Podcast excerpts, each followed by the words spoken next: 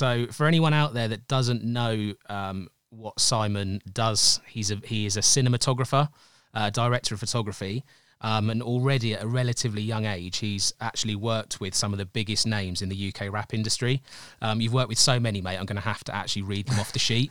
Um, right. So we've got we've got gigs, we've got Dizzee Rascal, we've got Dave, we've got Krept and Konan, D Block Europe, uh, Wiley Chip, um, Rapman as well. So it's not just music videos that Simon has um, has been doing.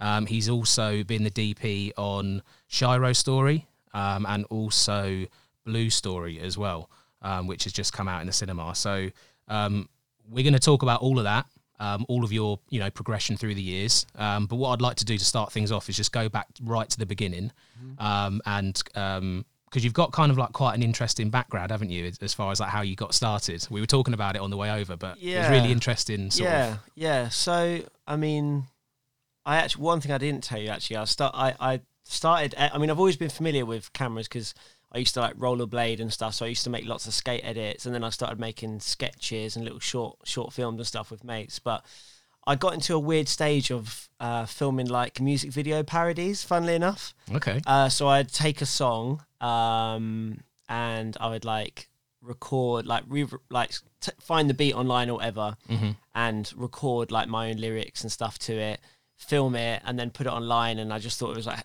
like really funny, and Yeah, it was kind of amusing at the time. Um, but that's when I started to actually make content to put out there for people to see. Mhm. And then when I started getting that feedback from people, like, oh, we love this, and when's the next one? That really sort of like encouraged me to start making those. So I was making those for a long time. Mhm. Um, and then I bought a camera to make those videos better. Uh, and then one of my friends who actually makes serious like music, um, serious, yeah, he, uh, he- Serious. yeah, he was like, do you reckon you could make an actual music video that isn't a joke? And, uh, you know, we could try and put it out there and stuff to promote what I'm doing. And I was like, cool, yeah, we'll give it a go. And I shot one for him. Um, and then this is all in Reading, by the way. And then Mm, mm. other people from the area started to clock on to what we were doing. And then someone else asked me if I, you know, if, if I could shoot them a video and stuff. And it just kind of Like snowball. snowballed Yeah. like that, really. Yeah, yeah, yeah, um, yeah. And that's kind of how it started. And th- that was like, I'd say it was about seven, eight years ago Mm, now. mm, mm. Yeah, it was. A, it was a while ago. It's just weird. That's how. That's actually how it started. It probably feels like it was a long time ago, but actually, seven years ago, Mm. thinking thinking about what you've Yeah. done in seven years is Yeah. pretty impressive, mate. To Oh, be fair, thank you. um, you know that's not that's not too far um, ago, I don't think. But Mm. you know, to do what you've done in seven years is is pretty amazing and quite inspiring, actually. And that's why I wanted man. to get you down to Sure. um, to to hear about you know more about your story um, as a camera operator and cinematographer and so Sure. on. Um, could you talk a little bit about the um, like the local music scene in in Reading when you were growing up? Because I know that's kind of like how you also got Yeah. involved with shooting videos yeah, as well. Yeah, I mean, it was cool because, um, so, I like I said, I shot that video for my friend uh, Jay Black. Shout out Jay Black's Joe Strout. Um, then we, he introduced me to a few of his friends, and then we actually made a media company called Red JSD. Mhm. And we used to like I had a friend uh, Johnny who shout out Johnny who um, was a graphics designer and kind of like co-ran the company. I mean, we all kind of co-ran the company together. Mhm. Uh, but so he- it was like it was more like a collective. so it then, was like a yeah? media thing, yeah. Yeah, so yeah, he would he would do all the graphics design. Mhm. Uh, we had a photographer called Alex Sunshine Soul. Shout out her. She was doing all the photography. Mhm. Um, I was doing the videos, and Jay Blacks was kind of like the the face. He was the rapper. Um, but he was right. kind of like the face, and we would run these like rap battle events and stuff. I don't know if you if you found out about those. I, I didn't, mate. No, You and I feel I feel like I've I missed out Oh, because I only I grew up down Yeah. the road from you. So Yeah. and uh, you know, again, us being hip hop heads, as Yeah, we, yeah. as we found out yeah. um, earlier, I kind of feel like I've actually missed out on Well, something. mate, was, I've given you lots of homework now to go Yeah, and have a look at. But um, yeah, we uh we ran this this media channel, and the idea was we would basically provide like a branding package for like um local uh well not even local but just musicians in general, rappers, singers, whatever. Uh, and we had this kind of media channel, and, and that's what we would do. So we used to run these rap battle events as well. Um, all like a lot of them were free, and actually in like some underpasses in like Reading and stuff. right, And we'd right, right. take all these people out their little holes and get together for this kind of rap battle thing we used to run. So that was really good, really good networking. We Mm. met a lot of like um other artists that way, Yeah. uh, and just kind of expanded the network. Yeah. Yeah. Okay. Um, yeah, so that was that. That was that. Yeah. I can't remember what the question was now. I just waffled on for a bit there. Um, well, moving moving a little bit further on, Uh huh. was there like a defining moment for you? Is there was there something that you? It might have been a video that you shot, or um, an experience working with a rapper, or whatever it would have been. But that kind of moment where you're thinking, "This is it for me. Like this is what I want to do." Do you know what? Not really. Not really. I I remember there was a point, but I can't remember exactly if that was that was. Uh, I think I was just at home one day, and I think Mhm. I was like trying to plan lesson plans because I was drama coaching at the time. So yeah, yeah, yeah. I was trying to plan lesson plans, but I also had edits to do, Mhm. and I think I must have just thought like there's just way too much going on here. Yeah, yeah, and yeah. it was at that point that I thought I'm actually I've actually got more editing to do than I have for my actual job with planning and stuff like that. And it was at that point that um, I sat down with a friend and they just said, "Look, you can like if, if you thought about just trying this."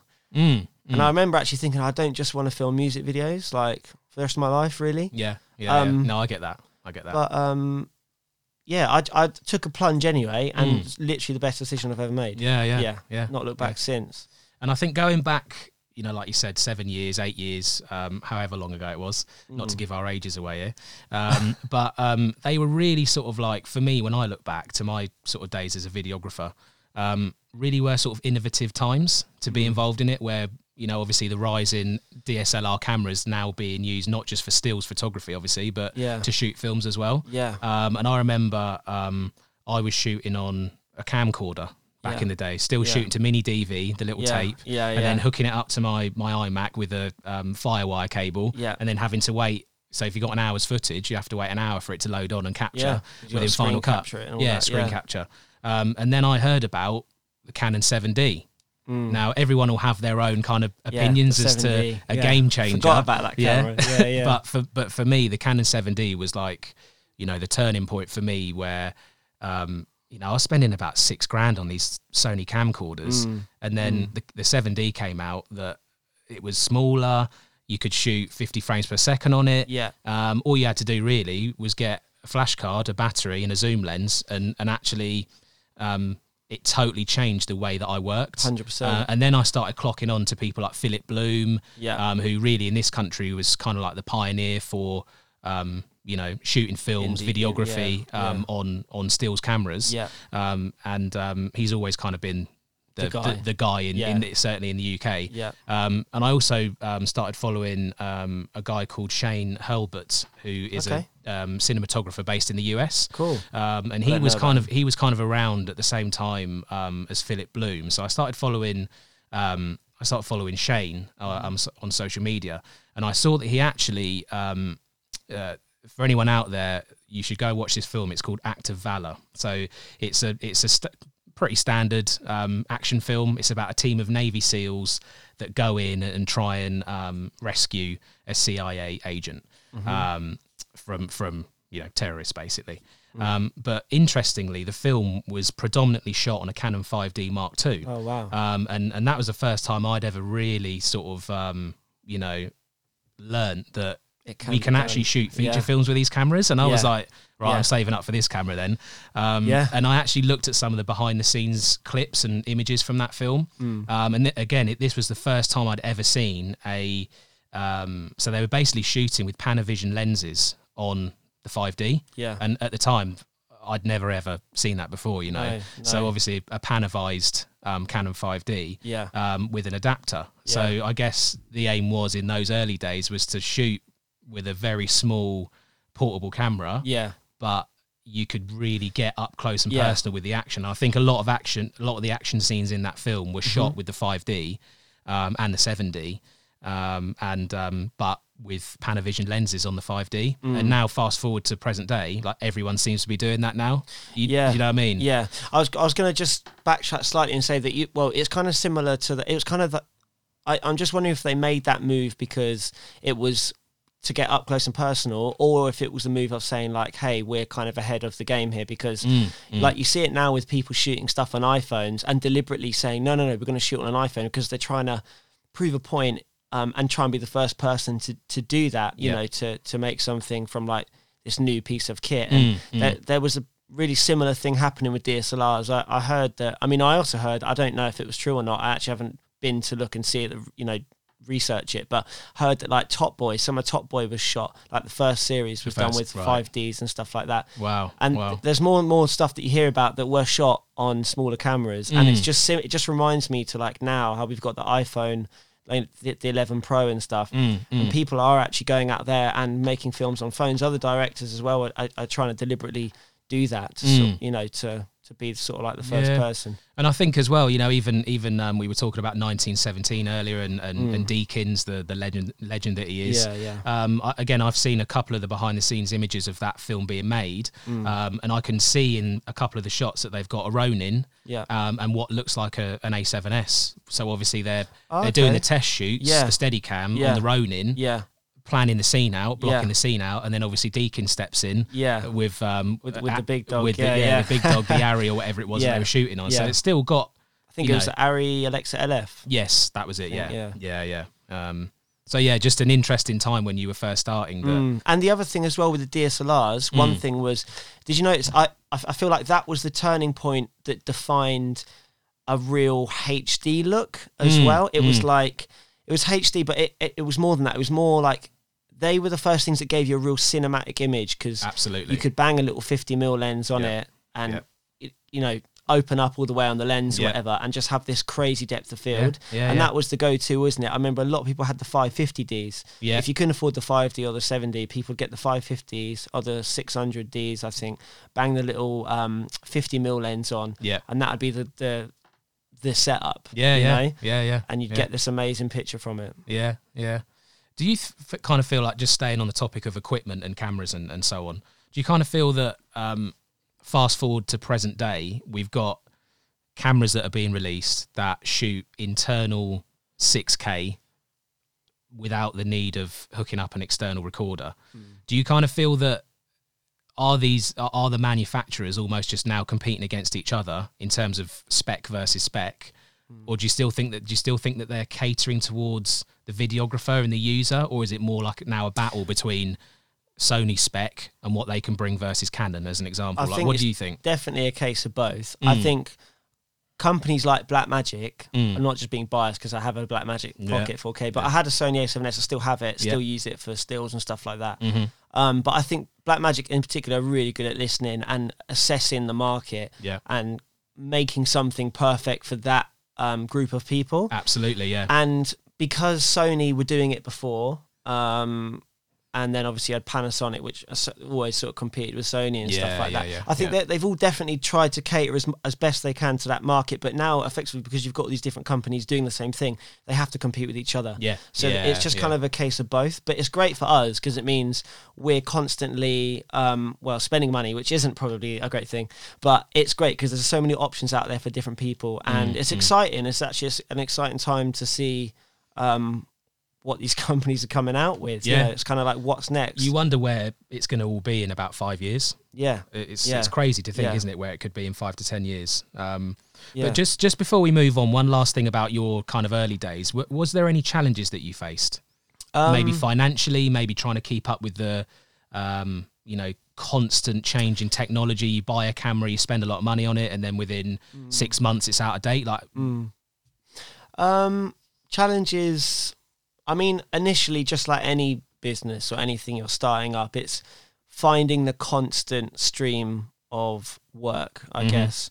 But for me, that was the most important thing. Even if I wasn't being paid for it, yeah, it was just about keeping busy and working and actually networking.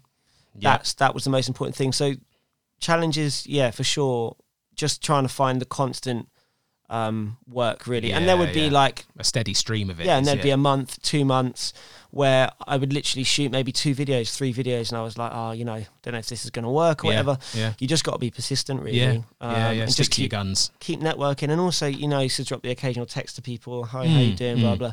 Just remind them that I'm still there and stuff. So that was one thing, but um, I'd never remember it being like a problem problem because Mm, I, mm. I think I was in a safe environment. Like I, I, I was living with some friends at the time. My rent wasn't very much and stuff, so I was Mhm. quite happy with just trying to stick it out and see. Yeah, Um, yeah, But yeah. apart from that, um, challenges, just maybe sometimes. Uh, sometimes it was budget, Yeah. not not potentially being um, like not because I didn't feel like I was being paid enough or anything like that. Mm, mm. Um, it was more so because like I'd, we'd have all these crazy ideas and we wouldn't always be able to get what we kind of um, like. There wasn't an easy option, yeah. but it wasn't really a problem as such because we'd always think of like the next best thing. Mm, mm. And if we wanted something, we would try and find something that gives us that look or feel without Yeah. actually having to spend that money and get Yeah, it for yeah, free. And that was all part of the learning process as well, as just knowing Mm. what you can do with little, basically, and what you can create with that. Yeah, yeah. No, that's really interesting stuff. Um, moving on then, like, was there um, just in, in relation to like the music videos that you would that you have been shooting for for a Mm. while now? Was there one particular video that you shot that maybe um, is in like getting your foot in the door sort of thing? Was there Mm. was, like a breakthrough moment for you? Because you've Well- worked with some real like basically the cream of the crop in the UK. Yeah. You've shot videos for everyone near enough. So was Yeah. there one particular one that stood out for you? to be honest, there's probably lots of different things for different reasons because each video, I honestly believe every project I've done, even if it's a, a, a big scale project or a small scale project, Yeah. It, they've all been stepping stones that eventually got me literally here today, sat with you talking. So yeah, yeah, yeah. every day that goes by, everything you work on is uh, a stepping stone. Yeah. Um, obviously, Shiro's story was a massive project for me and for everybody else involved, and that definitely put us, um, put some respect on our name, effectively. Yeah, yeah, um, yeah, yeah. But you know, th- th- there were definitely one or two projects locally where I was, you know, shooting stuff for um, some household names with, within the local area that effectively kind of put me on there as the guy to go to in Reading. Yeah. And then it, the same kind of thing happened in similar areas. So there were many different little stepping stones along the way Mm, that we mm. were sort of like conquering this bit, conquering that bit. Kind of was the weird way I was kind of looking at it. Mm, Do you know what I mm, mean? Yeah, and, yeah. Um, Did it kind of feel like natural though, like a, a natural progression? Yeah, yeah, it did. A hundred percent, a hundred percent. And I mean, I'm I'm a strong believer in just you know things happen for a reason, stuff like that as well. So Absolutely, yeah, you know, I I just trust in what happens. Yeah. Really, yeah, yeah. just kind of let it flow. But I've never really had like much of a plan. no, no, no, because actually Yeah. sometimes it doesn't always work out, does yeah, it? and So- I think sometimes with the, especially in the creative industry, anyway, Mm. it's it's so like a lot of jobs are last minute. A lot of things can be so solid one minute and then not the next, and everything Mm, else. mm. And it's important to just kind of remain open minded, Yeah. let whatever happens happens, and Yeah. just trust in it. Really, Yeah, yeah, know? yeah, absolutely. Um, how important is it um, to develop your own style as a director of photography? So, as in, like, if I watch um, a project of yours, I can just tell almost instantly that's Simon behind the camera. Is that something that you feel is important? Do you know or- what? I've never. Uh, I'm not. I mean, I've never. at it's never been something that I've actively. I haven't tried to create that look that you're Mm. talking about. I've actually not really thought about it, Mm, mm, to be honest. mm. But a lot of people have said that. They've said they can spot my video um, amongst the, eh, ten other videos yeah, or whatever. Yeah, yeah. yeah. Um, I really like the use of the handheld stuff that you do, and, and Yeah. like a lot of the drone stuff, the spiral drone. I've Oh noticed yeah, oh quite- yeah, yeah, yeah. See that? Okay, maybe yeah. There's little signature moves. I don't really think about like, oh, that's mine or whatever. Mm. But and it's and it's not because anybody can get a drone and put it up and do a spiral. But there's definitely go-to moves that I use that maybe give me a look, my Mm, preferred mm. thing. But I've never actively thought about my style like that. So it's Mm, mm. interesting actually. It depends on the project as well. To be fair, I mean, Yeah. obviously you're shooting a lot of UK rap, grime, drill Mm, stuff. Mm. It probably needs to look a bit edgy, so you would Mm. naturally shoot handheld, I guess, for a Yeah. lot for a, a lot of the time. Yeah, I used to actually used to hate handheld um, handheld stuff. I've actually only got into it again the past couple of years. Right, right. Everything used to be on a gimbal or a slider. Mm, I, I didn't mm. want because t- to me handheld was like low budget, and when you saw Mm. something handheld, you was like, ah, where's the money at? Do you know what I mean? Yeah, yeah, yeah. and I yeah, used to be yeah. obsessed with like dollies and Mm. just like cinematic movement. Mm, mm. Um, but actually, I grew to find that pretty restricting. yeah, To be honest, especially in rap videos yeah, yeah, and yeah, stuff where yeah. all of that sort of style has come back in now. Mm, mm, Um, mm. so I'm, yeah, yeah. So I, I, I, it is important and definitely depends on Mm. the project for Mm. sure. And you mentioned something really interesting on the way over here about Roger Deakins and his approach that I don't know if you wanted to mention that as well, like how yeah, super like, like simplistic. yeah simplifying the whole yeah, process. That's yeah. it. Because as I'm shooting these these things now, I'm actually finding myself on film sets. It can be quite ov- overwhelming for someone that hasn't, um, like a lot of us, haven't Mm. necessarily been to film school or had Mm. anybody tell us, you know, this light does this or this lens looks like this, and we've Mhm. kind of had to find things out by experimenting and YouTube and stuff. Suddenly, when you find yourself on a massive film set, you can be really overwhelmed with like what's there, and you suddenly feel pressured, like, oh god, are people judging me if Mm, mm. I look like I don't know what I'm doing or whatever, and there's all these lights. Should I use these? And what lenses am I going to choose, etc. Mm, blah blah mm. blah. And when I was listening to Roger Deakins talk about, I mean, anytime I listen to him talk anyway on podcasts Oh, and things like that, yeah, absolutely. he's yeah, super just- like chilled, and he's like he doesn't use. He don't like he's just got a really simplistic approach. He doesn't overdo it with the light, and obviously his lighting setups are big and stuff, but it's quite simple. Mm, Um, Mm.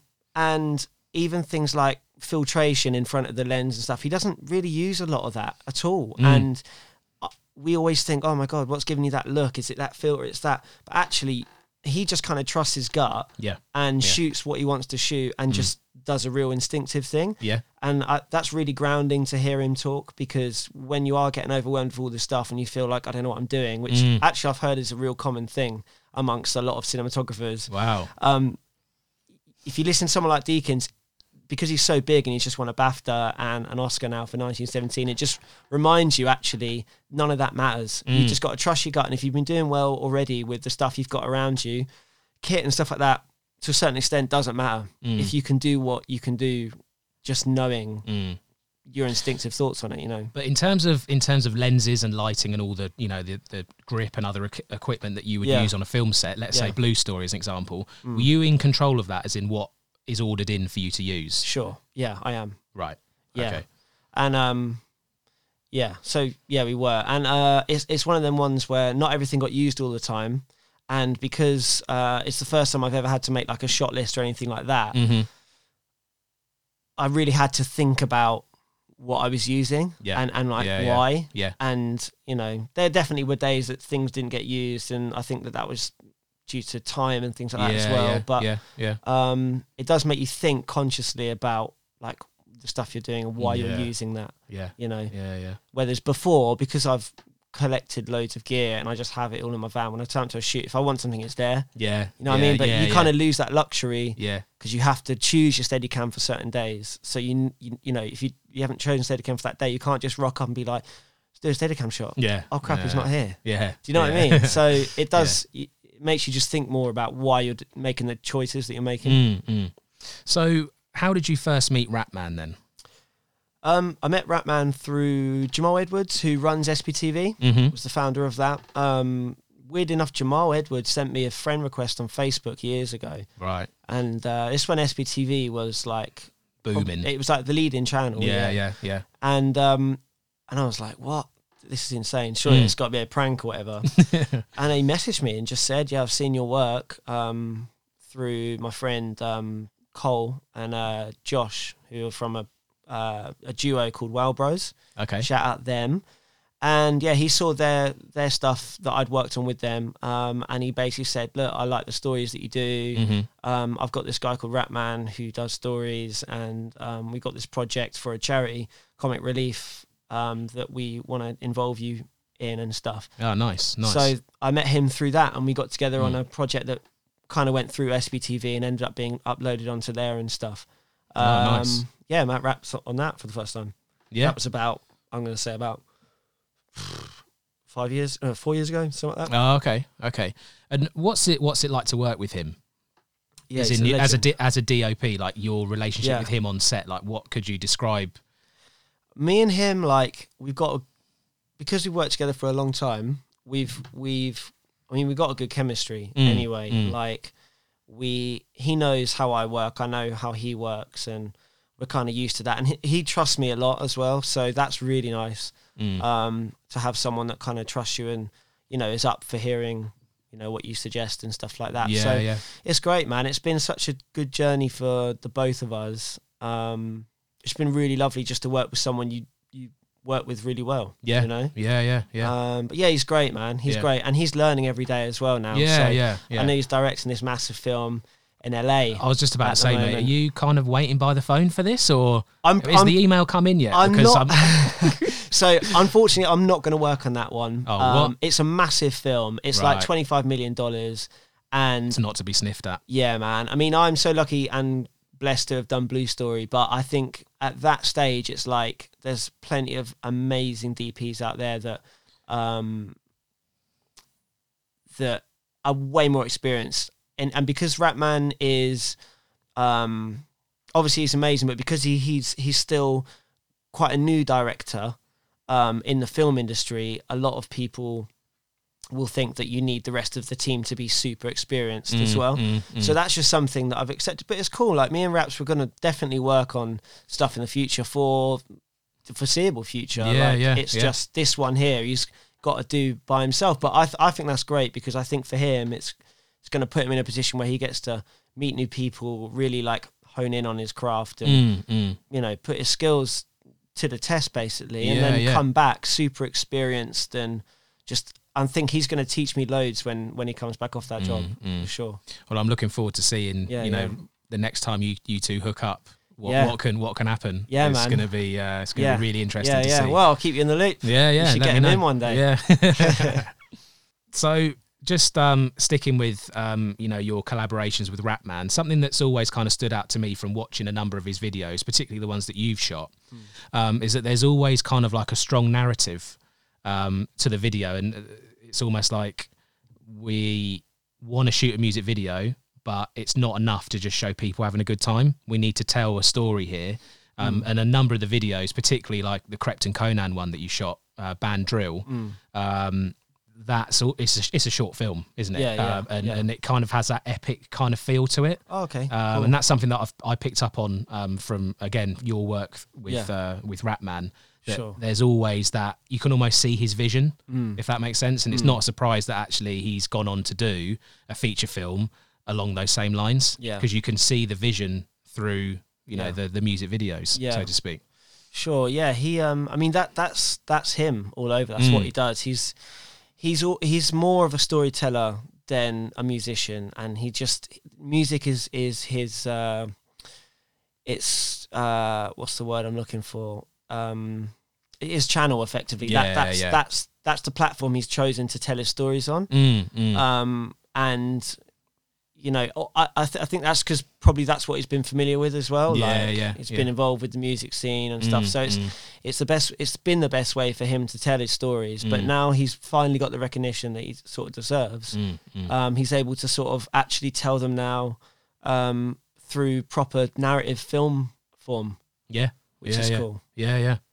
Um, what did you shoot um, Blue Story on and Shiro Story on? What, what was the? So Shiro's story was shot on my A7S uh, Mark One, and we just shot that through an external recorder, Yeah. recorded 4K, Yeah, yeah, yeah. uh, but still had to shoot 1080p in uh, in camera, Mm. which sucks a bit because I think it's 8 bit, which is like really Yeah, mushy. Yeah, yeah. not yeah, great. Yeah. But um, yeah, so we shot all the Shiro story on that, Mm-hmm. um, graded on um, uh, foot like using Film Convert on um, Love film convert. yeah, it's Oh, great, man. yeah, on Final yeah. Cut. Yeah. and uh, yeah, just shot on some Rokinon cine lenses that I've got. Um, cheap, good, good, solid lenses. No, they're good lenses. Yeah, Yeah, nice and sharp. Yeah, Pretty fast as well. Yeah. T15, I think. yeah, yeah. Um, yeah. so we shot on that, and then Blue Story was uh, shot on Alexa Mini with Mhm. Cooke S4s. Mm, mm. Um, so that's what I wanted to ask you about. Like, what was that transition like for you from going from shooting 1080p on a yeah, on a, on a yeah. A7S to then shooting Yeah. on a, a larger a large format camera?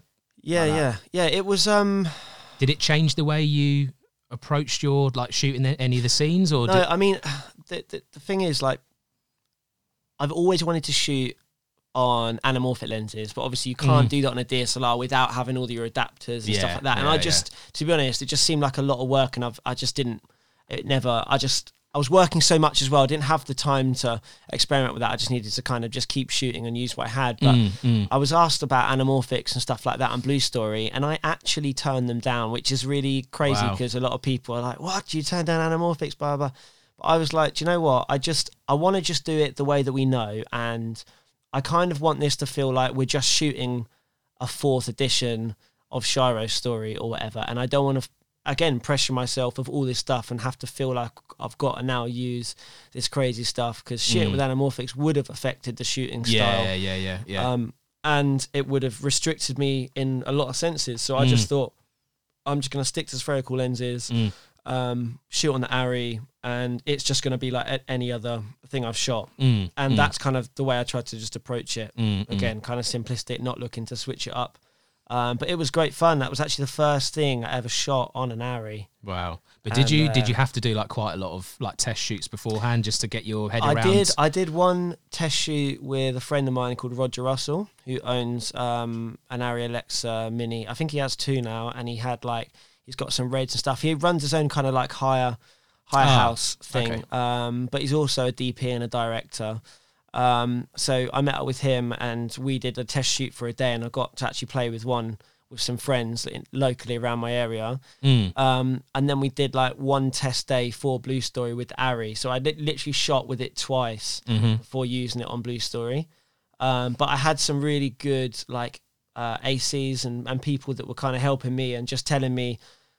I asked them if, if I was pushing the camera too much or something like that in a certain situation, just to kind of like whisper in my ear and stuff. So I had a lot of people that kind of had my back. Mm, mm. Um, and uh, yeah, it was it was was it, was nerve wracking? it was a little bit, but also I just knew it was such a great camera. Yeah. So, yeah, yeah. You can't of- really go wrong to a certain extent. Exactly, Yeah. exactly. And and I, I I'm really happy with the way it looks. So Mm, mm. yeah, man, it is just literally like any other camera. You, Mm, it- nothing really changes. You know, Mm. you, you still you still got your ISO stuff and your white balance and all of that sort of stuff. Everything's kind of the same. You know, Mm, mm. um, it's just bigger, yeah.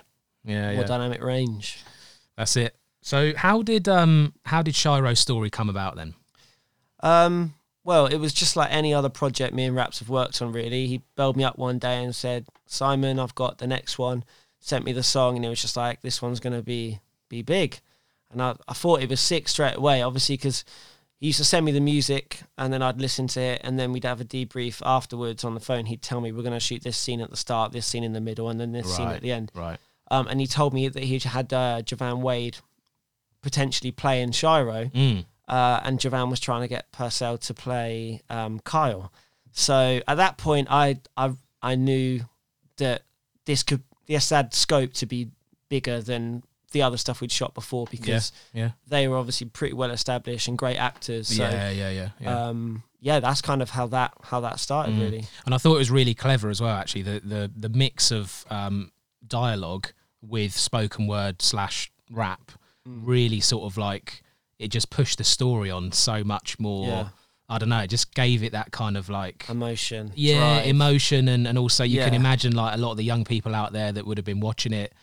You know, they probably were watching it just for the for the raps itself, sort of thing. I so because when you hear like a hard rap song and it's Mm. like it really makes you like, oh yeah, I want to Mm. go punch something. Like it just make it it draws you in, and I Mm. feel like you combine that energy through the music with the acting, and you Yeah. so you had like Rapman rapping Mm. right, and then you had Joivan and Percelle acting what he's his dialogue. Mm. It's like you're fusing great acting with sick rapping on a sick song, and it's like, whoa, this epic thing. So See, that's the combination of Yeah. really this. Did you feel like that was the, the combination of that was the success behind Shiro's story? hundred percent, I feel like that formula hasn't been done like that before, Mm. and That's what I was thinking when I first watched it. I was thinking, Yeah. this is this is. yeah, I haven't seen this before. You know. yeah, the the whole formula was new. Yeah. and um, the acting was great, and the story was Mm, great as well. mm, so mm. Uh, it was a real combination of of everything. Yeah. But I think the formula was was basically USP. Yeah. and that's why Rapman went on to incorporate that style into Blue Story is because that that's that was that was different, Mm, you mm. know. And what was the what was the feedback like on online? I know it was an issue. It's a YouTube series, so Yeah, It- it was did it kind of yeah, it was great. catch fire straight away? Yeah, it did actually. Like I think um, I can't remember the, the the numbers, but they got Mm. bigger and bigger. So every every single time we released um, uh, an episode, Yeah.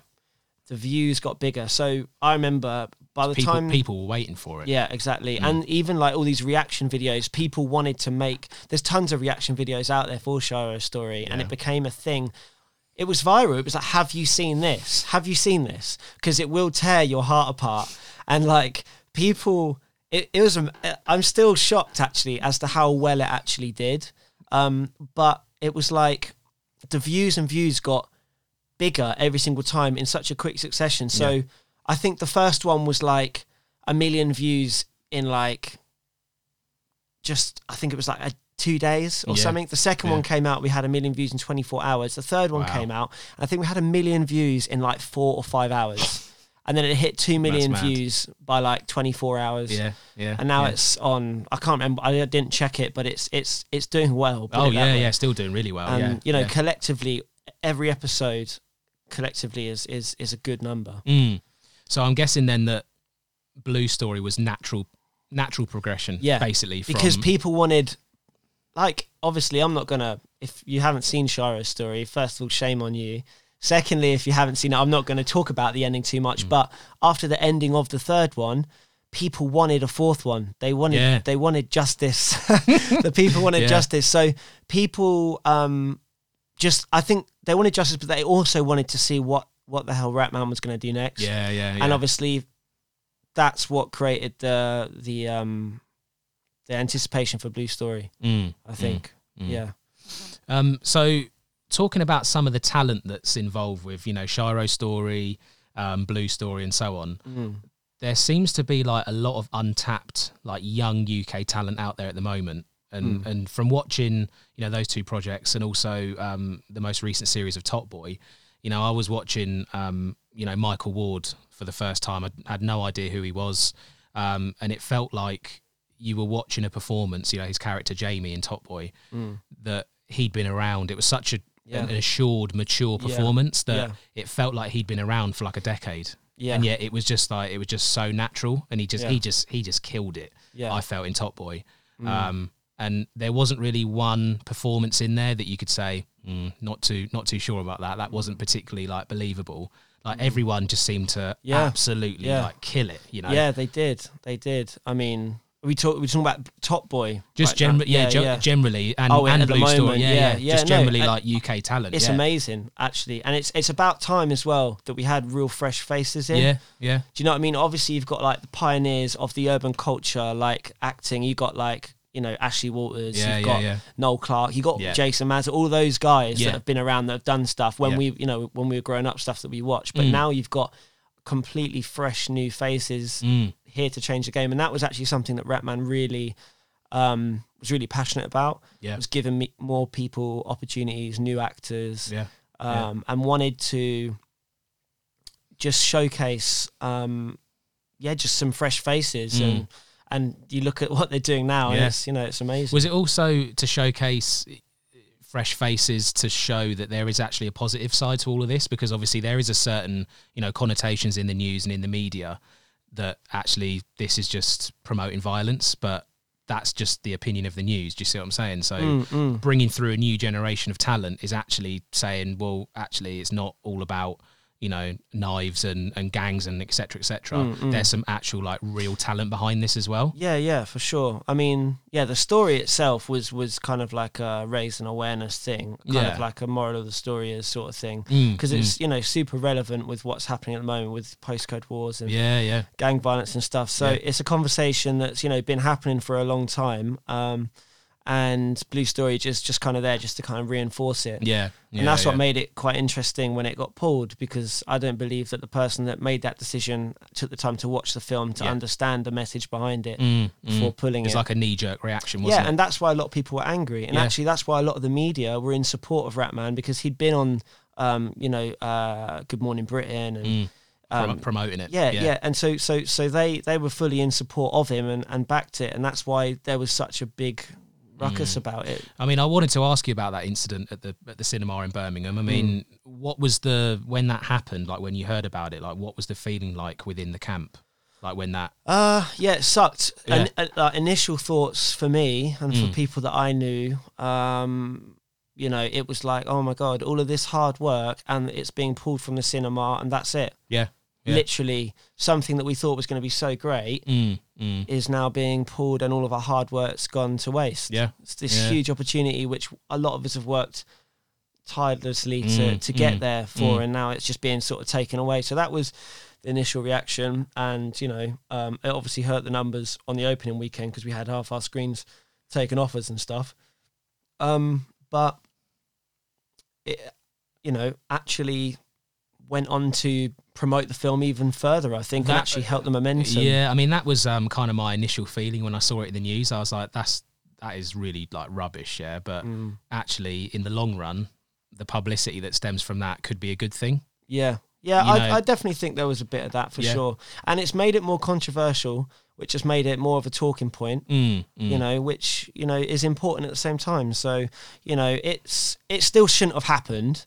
And I think the film would have been a success anyway, even if it didn't happen. absolutely. Um and, you know, we definitely would have seen higher numbers on the box office on the, you know, opening weekend, but we still smashed it, you know. Oh yeah, yeah. and yeah. actually it makes it more of like a like a point to say yeah you took half our screens but Yeah. we still broke records and stuff with that film Mm, mm. So- yeah, it's amazing, amazing. Um, just kind of um, sticking with the whole kind of UK scene, you know, um, grime, rap slash drill. Obviously, you've you're very prominent within that within that genre within that world.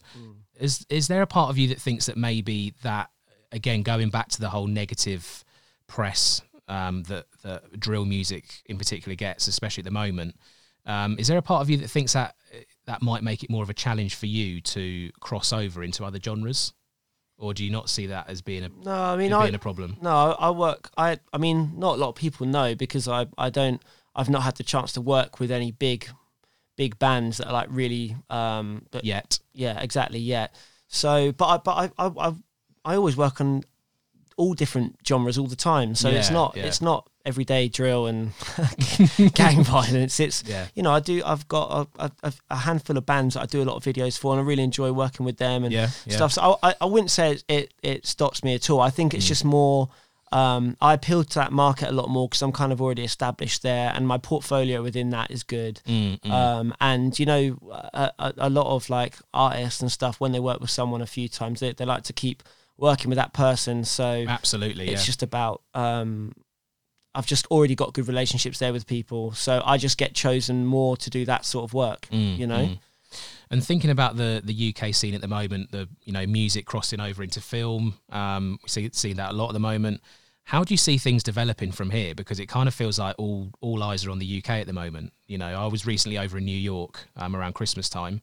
Every single block there was a a, a Stormzy poster Yeah. on, on the walls. Like I'd, I'd never Yeah. really seen that before. It's almost like this is like our moment. Do you Mm. kind of feel? hundred percent. But we're only just getting started as well. Yeah, you know. hundred percent. I think it's you know it's great to see you got like Drake and stuff fully supporting the drill movement, Yeah. and you know he supported Skepta and stuff with what he's done, and Mm, so it's mm. great. I think I think um I think American and UK culture is very similar anyway. Yeah. and um, you know we've always shone this light on America and stuff, but actually with things like social media and it being easier on Instagram for people to network and communicate with each other and stuff like that, it's just made it easier to to shine more of a light on um, the UK now as well. Mm, so mm.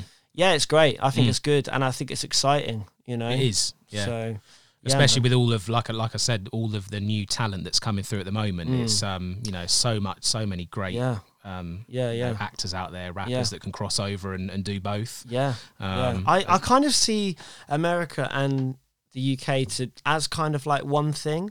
I don't well, really. as in eventually it'll be, or do you see that? yeah, I mean, current? I kind of just see it now. Like you know, like you say, you were just in New York casually. Little- you- Do you know what I mean? It's Mm. it, it's a weird thing, but it's like um, the industry. It's kind of like we all have friends that live in the um, LA or Mm. New York or something, and they they know people that are in London, and you know, it is.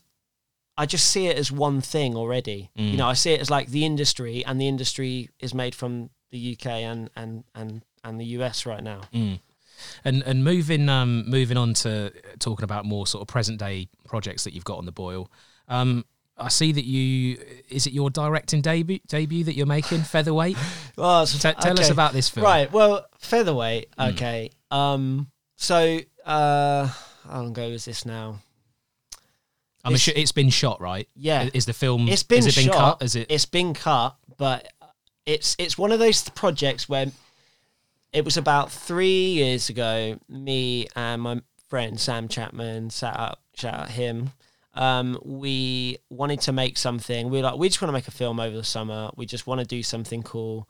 Um, let's just film something. So we literally put up a GoFundMe page. We raised about Oh, wow. two grand. It wasn't a lot of money at all, and we just basically um, linked up with a writer called Olivia Warren, and she basically wrote the script about a bird watcher, um, but that basically discovers like social media, media, and then tries to like change himself. And it it's it's a really cool concept, and and we went and we shot this thing, but it's one of those projects that's um, it's just been on the back burner for a little while now because of all these crazy things that have been happening for everyone, not just me. Like you know, a few people have gone off to film school, and like the composer who who's played the the acting role, Jonathan Deering, he um he was the lead, and he's now a composer. He you know did Blue Story, did Shiro Story. He's got an agent now, so he's Yeah, yeah. flying and pitching for all these great movies and stuff. Mm. So it's one of them ones where it, it's it's edited. It was stuck in sound for a little while. We've got it back now from sound, but it's like now we're looking at it. It's something we did three years ago.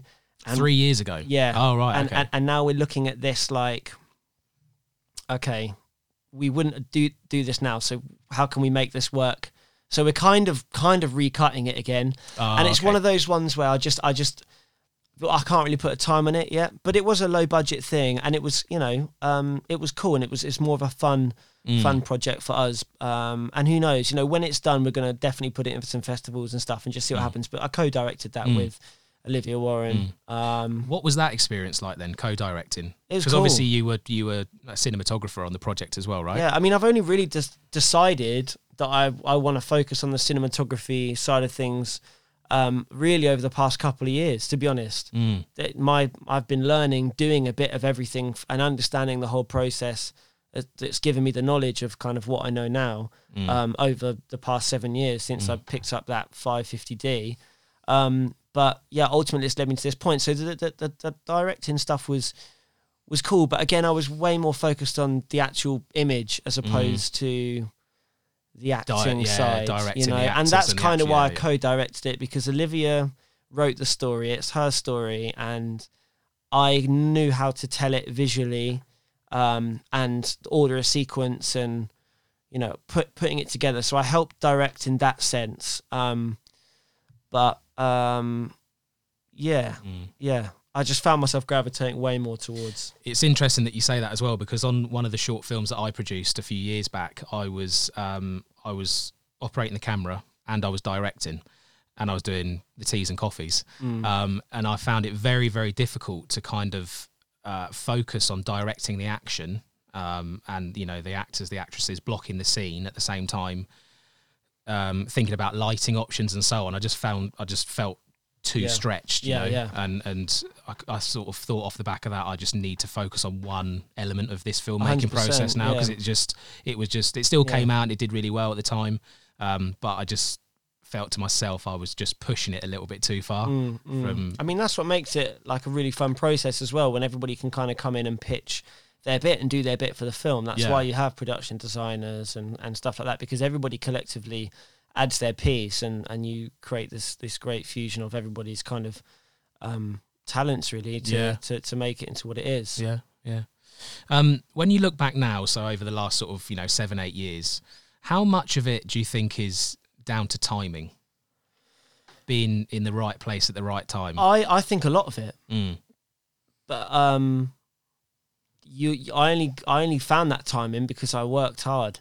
mm, If I had slaved over one project every quarter of the year yeah, and did four projects that year, I um I wouldn't have done these other projects that landed me in that place in that time. Does that make sense? yeah, yeah, yeah. yeah. I like a lot of a lot of this industry is timing and a Mm. lot a lot of it's who you know yeah, you know, it's happened to a lot of people. Like, for example, Kirk's another um, really renowned uh, music video director within the UK urban scene. He um, like he used to shoot all of his uh, all of Not3s' videos hmm when Not3s released. You know, the Addison Lee song. yes, yeah, Like that's what kind of blew blew him up. Mm. Now you know he's doing really great things, and that happened to directors like Wower as well. Mm, And mm, so, you know, you, you don't know what's going to happen, but the main thing is consistency and just keep working because anything can happen at any point.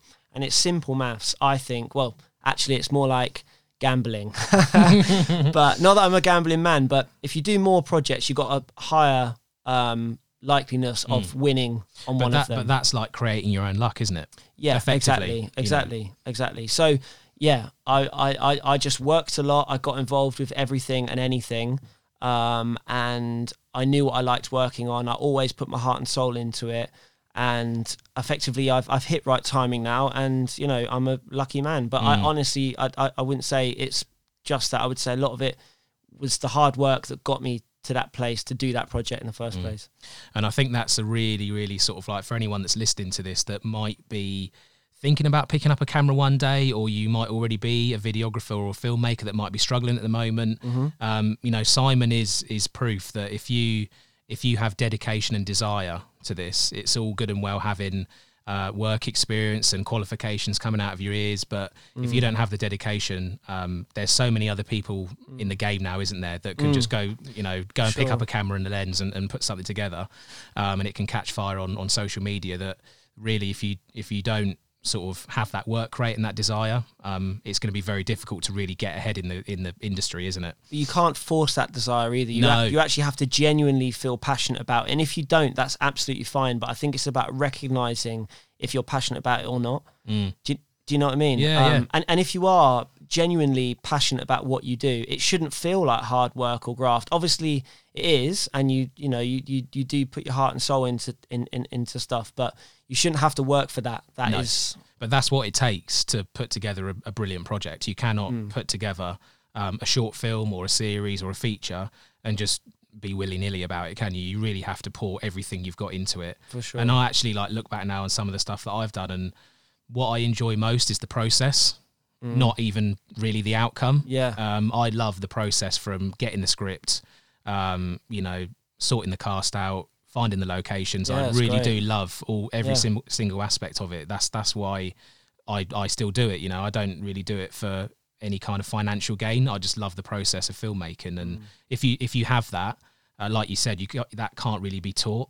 Mm. Um, yeah. but I mean, in in closing, do you have any kind of like more um, an- any advice that you could give to anyone else out there that um, Yeah, I mean, I would say I I would say first of all, yeah, keep working. It's super important you keep working on stuff. Um the moment you stop is literally the moment that, that you that you stop.